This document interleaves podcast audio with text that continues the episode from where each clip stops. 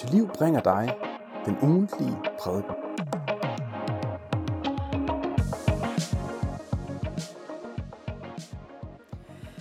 Ja, jeg skal læse dagens tekst. Vi skal jo i gang med brevet til kolossenserne, og det begynder med et til- og frakort, kan man godt sige. Fra Paulus, Kristi Jesu apostel ved Guds vilje og vor bror Timotius.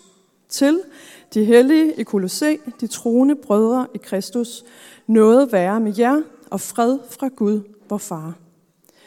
Vi takker altid Gud, vor Herre, Jesu Kristi far, når vi beder for jer.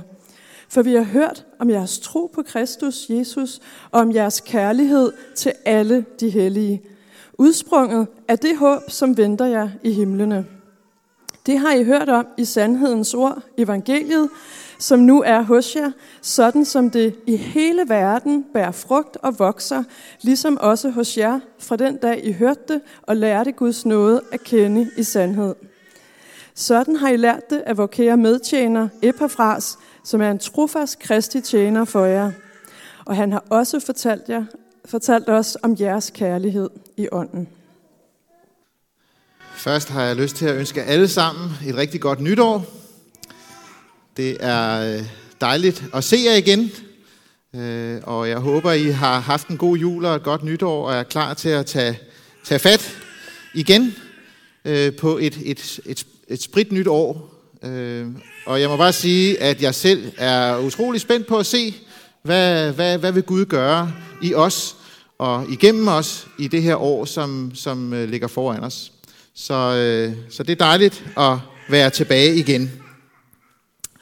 Og som øh, Anna hun øh, nævnte, så tager vi i dag hul på en ny serie, som vi har kaldt Liv i ham, og som handler og som, som springer ud af Kolossenserbrevet i det nye testamente, som Paulus han har skrevet. Og i det brev, der siger Paulus en masse om, hvad det vil sige at at være kristen, hvad det vil sige at være menighed, øh, og det vil vi gennemgå sammen her i løbet af, af foråret. Så, øh, så det hele det passer sammen i dag. Det er en ny serie, det er et nyt år, og øh, øh, vi kan bare tage, tage hul på det. Jeg har lavet nogle slides i dag, og øh, jeg håber, at jeg sådan kan, kan huske at få skiftet. Men i hvert fald så i bunden af slidet, der er der mit telefonnummer, så hvis du sidder og har et spørgsmål undervejs, eller en kommentar, eller en protest, så er du meget velkommen til at sende den øh, til mig. Så efter prædiken, så øh, vil vi lige bruge nogle minutter på at øh, se, om jeg kan svare på det, som du spørger om. Øh, og hvis der ikke lige er tid til det, eller der er for mange, så, øh, så svarer jeg øh, på sms'en, når jeg kommer hjem. Så I er velkommen til at, og, øh, og, og bruge, gøre brug af den mulighed. Jeg ved ikke, hvordan I har det med nytårsforsætter. Øhm, det er vel sådan lidt en trend at sige, altså det der nytårsforsætter, hvad kan vi bruge det til? Og øh, det er bare noget pjat, og det, øh, det, øh, det, kan, det, det, det er vi for længst over. Jeg tænker nogle gange på, om vi siger sådan, fordi vi sådan, øh, så har vi en god undskyldning for bare at lade stå til for bare sådan at køre videre i den samle gamle rille, og, og ikke sådan ændre det store i vores liv. Jeg vil i hvert fald gerne opmuntre os alle sammen, mig selv inklusiv, til måske at bruge den her anledning et nyt år til at stoppe op. Fordi hvornår er det lige, vi får sådan stoppet op egentlig, og lige prøvet at trække vejret dybt, og så se tilbage Måske på året, der gik. Hvad var det egentlig, der skete i det år, der gik? Øh, hvad er der egentlig at sige tak for? Hvad er der at, at græde over?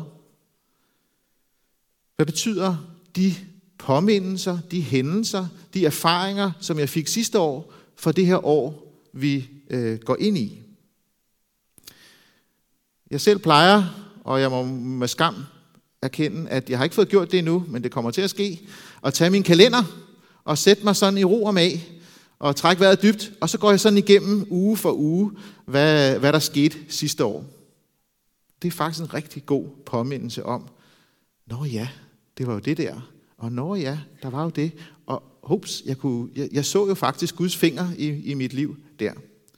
Så øh, det kan godt være, at du ikke skal have en masse nytårsforsætter, men måske var det et tidspunkt og en anledning til at stoppe op, til lige at kigge bagud og så se, hvad var det egentlig, der skete, og hvad betyder det for det år, der ligger foran mig.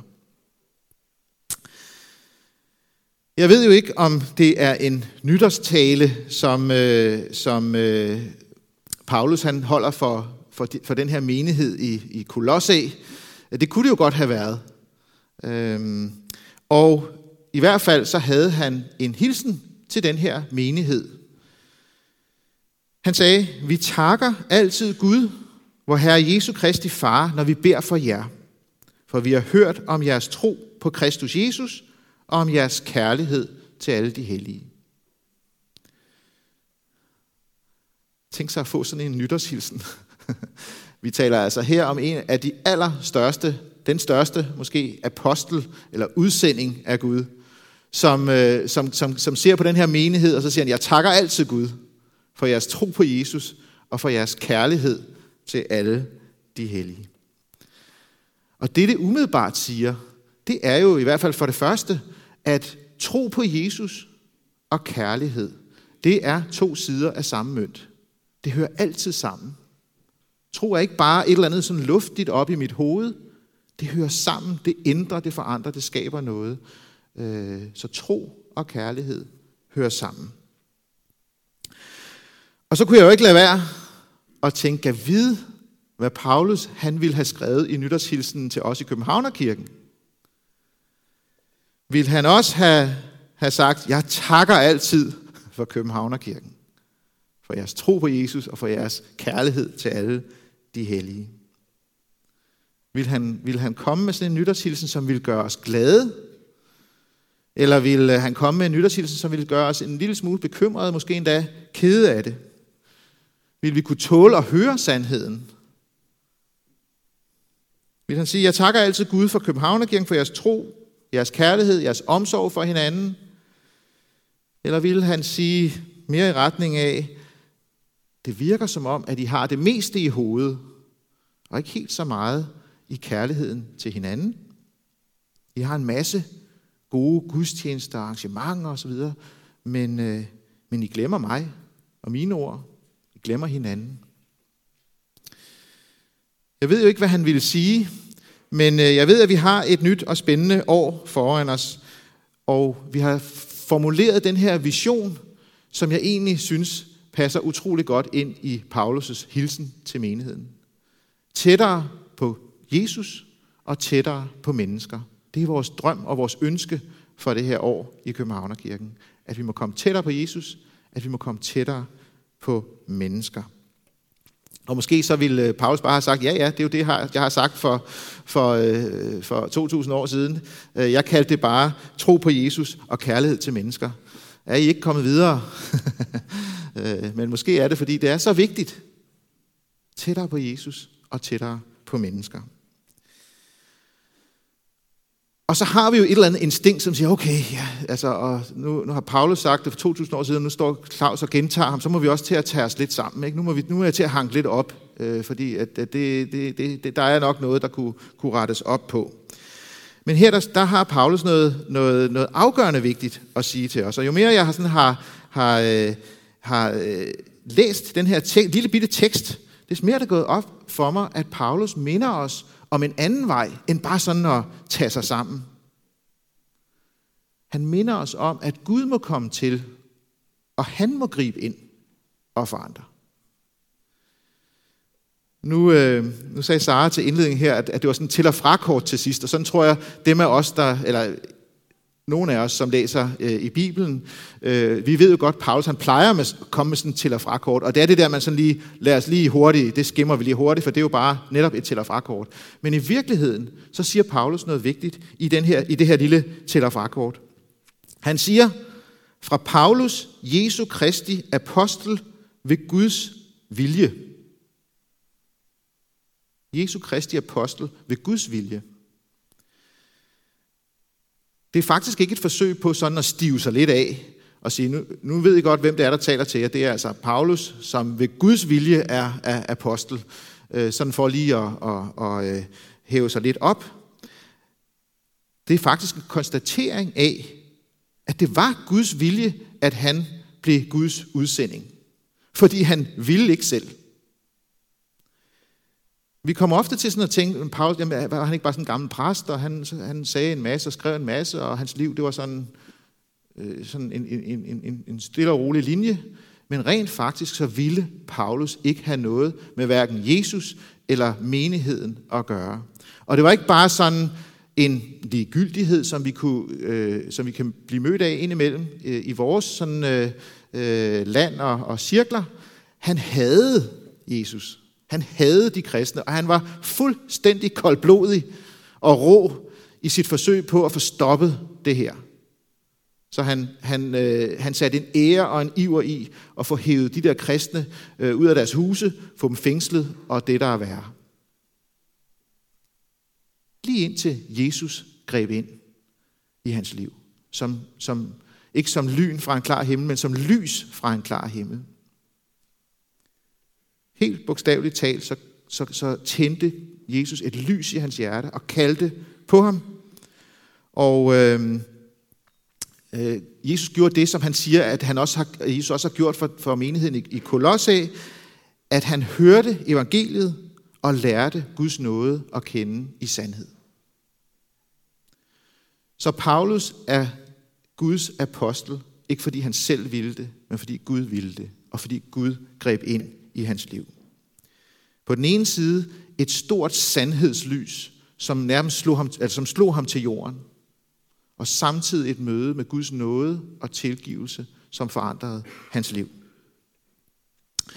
Og siden dengang, så er Jesus blevet ved med at møde mennesker på den måde. Med sit sandhedslys og med sin ufattelige nåde. Øhm, og det er det, der gør forandringen. Det er i mødet med, med ham og med det, som sætter sig i hjertet og forandrer. Øh, og da jeg læste det her, så bliver jeg også bare mindet om, at jeg har selv en god ven, som, øh, som, som oplevede det samme. Det første kristne møde, han var med til, det var sådan set for at spolere det hele. Nu skulle han nok sætte de der på plads. Men han mødte Jesus, og det forandrede ham. Så Gud griber ind. Så i stedet for at tænke, nu må jeg også tage mig sammen, så er der faktisk et rigtig opmuntrende og positivt budskab fra Paulus til os alle. Ikke bare til menigheden i Kolossæ, men til menigheden her i Københavnerkirken. Det er, at Gud ønsker at gribe ind i dit og i mit liv. I salme 50 i det gamle testamente, der siger Gud sådan her, Råb til mig på nødens dag, så vil jeg udfri dig, og du skal ære mig. Og i det nye testamente øh, siger Jesus, se, jeg står ved døren og banker. Hører nogen mig og åbner døren, vil jeg gå ind til ham og holde måltid med ham, og han med mig. Så det at være kristen, eller det at være menighed, det er altså ikke et spørgsmål om sådan at være en lille smule mere åndelig minded, eller være lidt tiltrukket af konservative værdier, eller jeg, jeg er bare sådan ekstra inde på det der med næste kærlighed. Det handler først og fremmest om, at Gud har grebet ind. Og det synes jeg faktisk er en kæmpe opmundring, fordi så handler det ikke længere om min formåen, om sådan min disposition for tro, om mit intellekt eller mangel på samme, om min opvækst, eller hvad I kan liste op. Det handler om, at Gud kan og han vil komme til os og skabe troen i vores hjerte.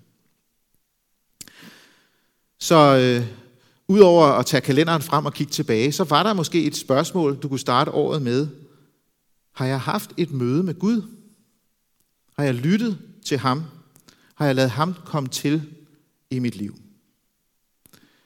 Eller har jeg ligesom valgt, ham holder jeg bare ude, sådan halvanden skridt fra livet, eller har lavet sine egne forestillinger om Gud, så han sådan passer ned i kassen, og så kan jeg sådan håndtere ham, som jeg selv vil. Eller måske har jeg, tror jeg, at jeg ved, hvem Gud er. Der var en kendt præst, som, øh, som en dag som sagde, når han mødte mennesker, der sagde, jeg tror altså ikke på Gud. Jeg kan ikke tro på den Gud. Så sagde han, prøv lige et øjeblik og fortæl mig, hvad det er for en Gud, du ikke tror på. Så er vi højst sandsynligt enige.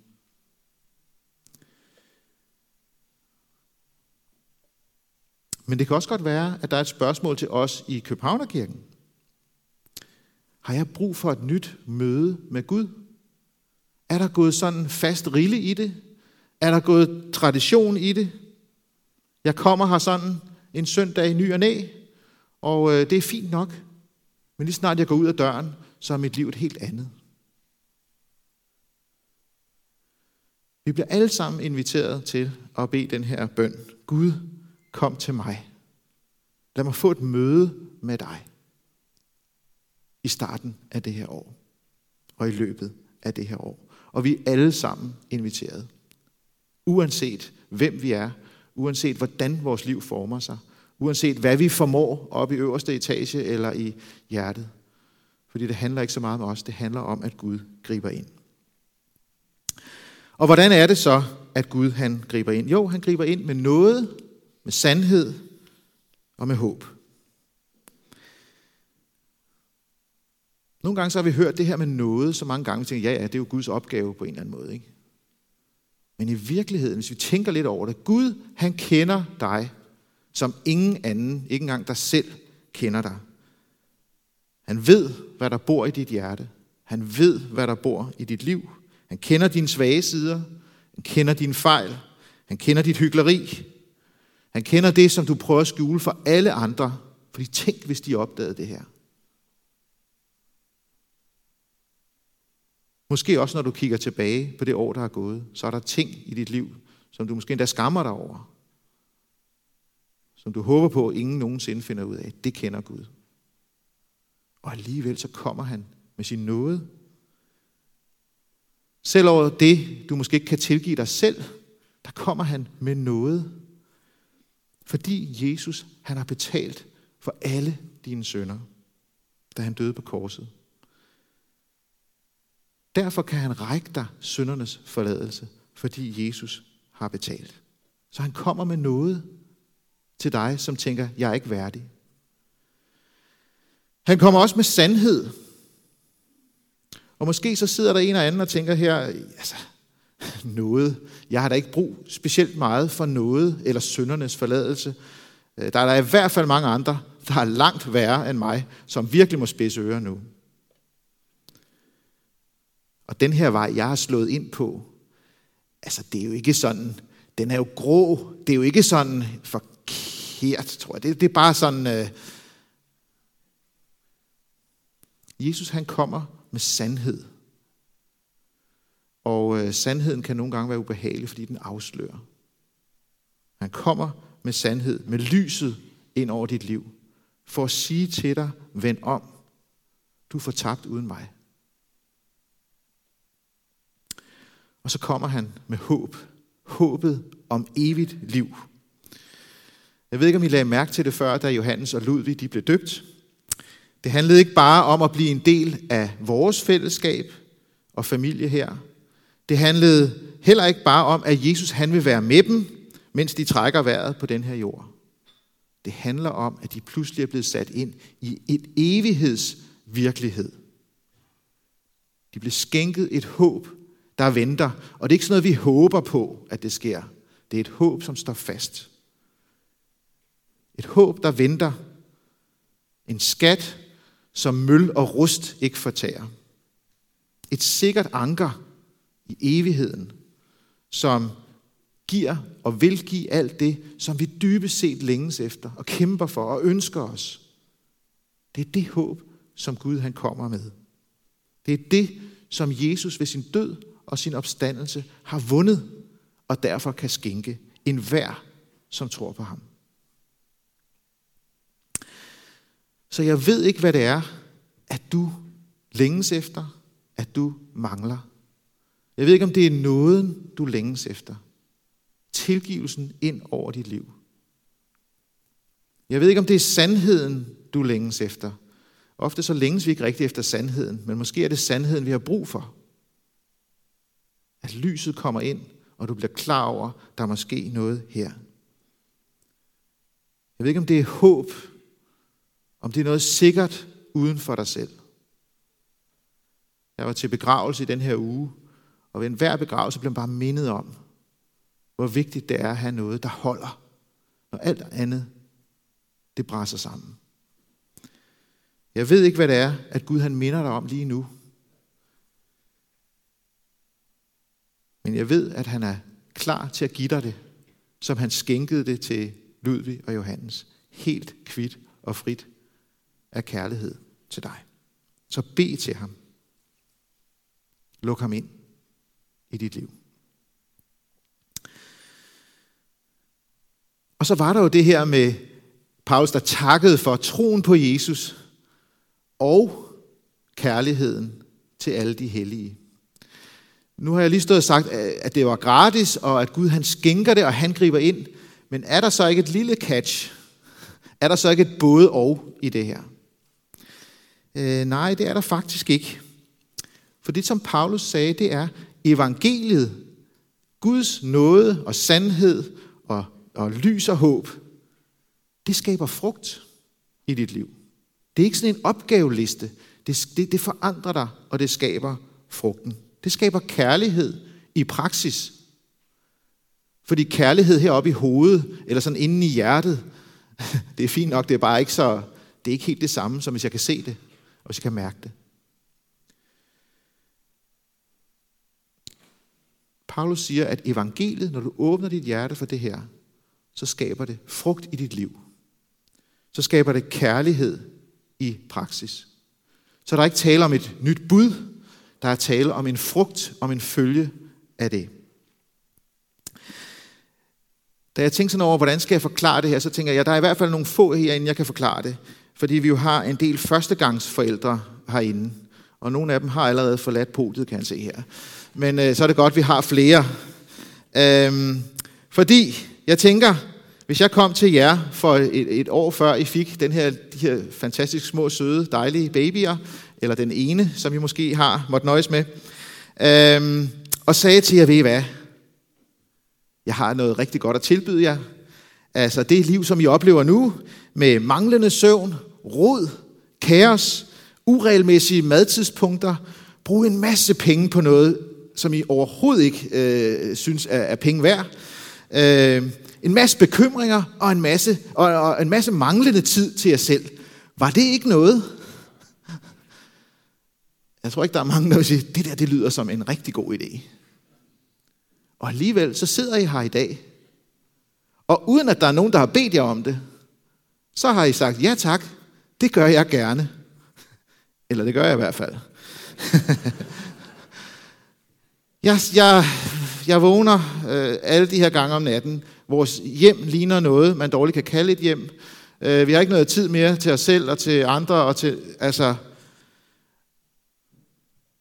hvad er, det, der, hvad er det, der er den afgørende forskel? Det er kærligheden til det her lille barn. Og selv når det er aller værst, og det er der jo nogle, nogle tidspunkter, hvor det er, så er det jo interessant at se, at der skal ikke meget mere til, når, når, når lille Olfert her er faldet i søvn, og han ligger der med sit smil. Øh, så kan man lige tage en dag mere, ikke? Så varmer det helt ind i hjertet. Tænk sig, at I gør det der hver eneste dag, uden der er nogen, der beder jer om det. I gør det, fordi at der er sket noget. I gør det på grund af kærligheden, på grund af det her lille barn. Sådan er det også med Guds kærlighed. Den gør en forskel. Den forandrer hjertet. Det bærer helt konkret frugt i dit og i mit liv. Både det personlige liv, men også i menigheden. Når jeg oplever Guds ufortjente nåde og tilgivelse og kærlighed i mit liv, så forandrer det mit hjerte. Så gør det faktisk, at jeg kan blive med på fader vor. Forlad os vores skyld, som også vi forlader vores skyldnere. Og så ved jeg godt, det indimellem kniver. Og det bedste middel mod det er ikke at tage sig sammen og sidde i et hjørne og bide tænderne sammen og sige, jeg skal tilgive, jeg skal tilgive, jeg skal tilgive. Men jeg oplever faktisk, at det er at komme her, for eksempel, hver eneste søndag, Kom og modtag nadvaren, Kom og modtag Jesu tilgivelse ind i mit liv. Det forandrer mit hjerte. Så der er nogen, når nogen der spørger mig, altså, så skal du gå i kirke hver søndag? Så siger jeg, nej, det skal jeg ikke. Jeg kommer her, fordi det har mit hjerte brug for. Det holder mit hjerte blødt. Fordi Guds kærlighed og tilgivelse forandrer mit hjerte.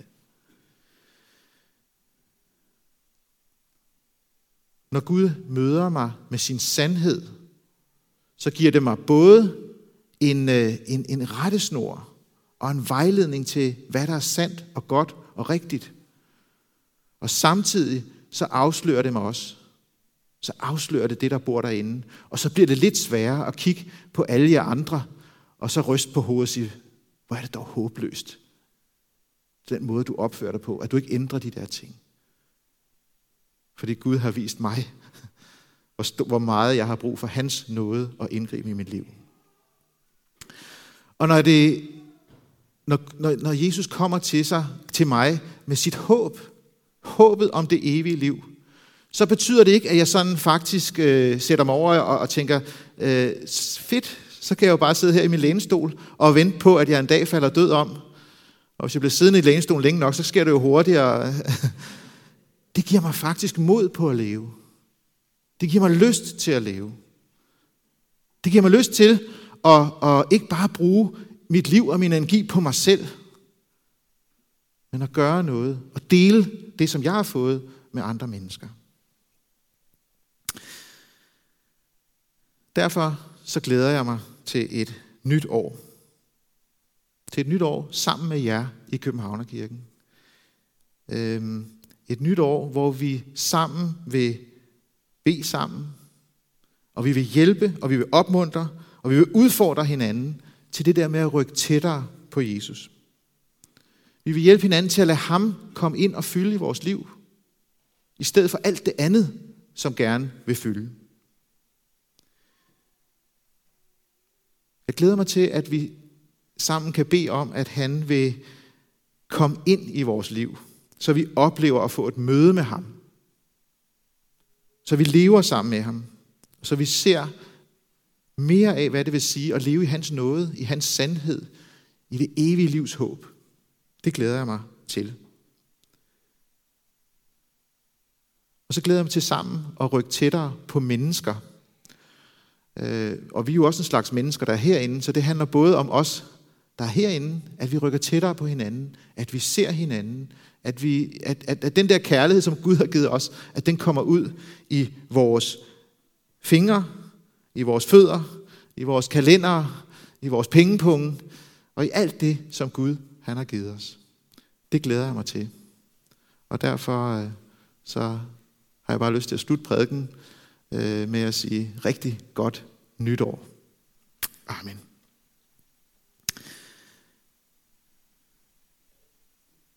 Lad os bede. Jesus, jeg takker dig for, at vi får endnu et nyt år af din hånd.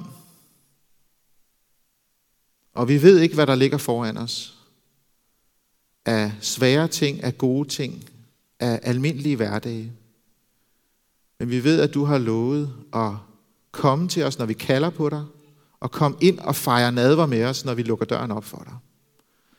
Og jeg takker dig, fordi det ikke kræver noget særligt af os, fordi du kommer til os.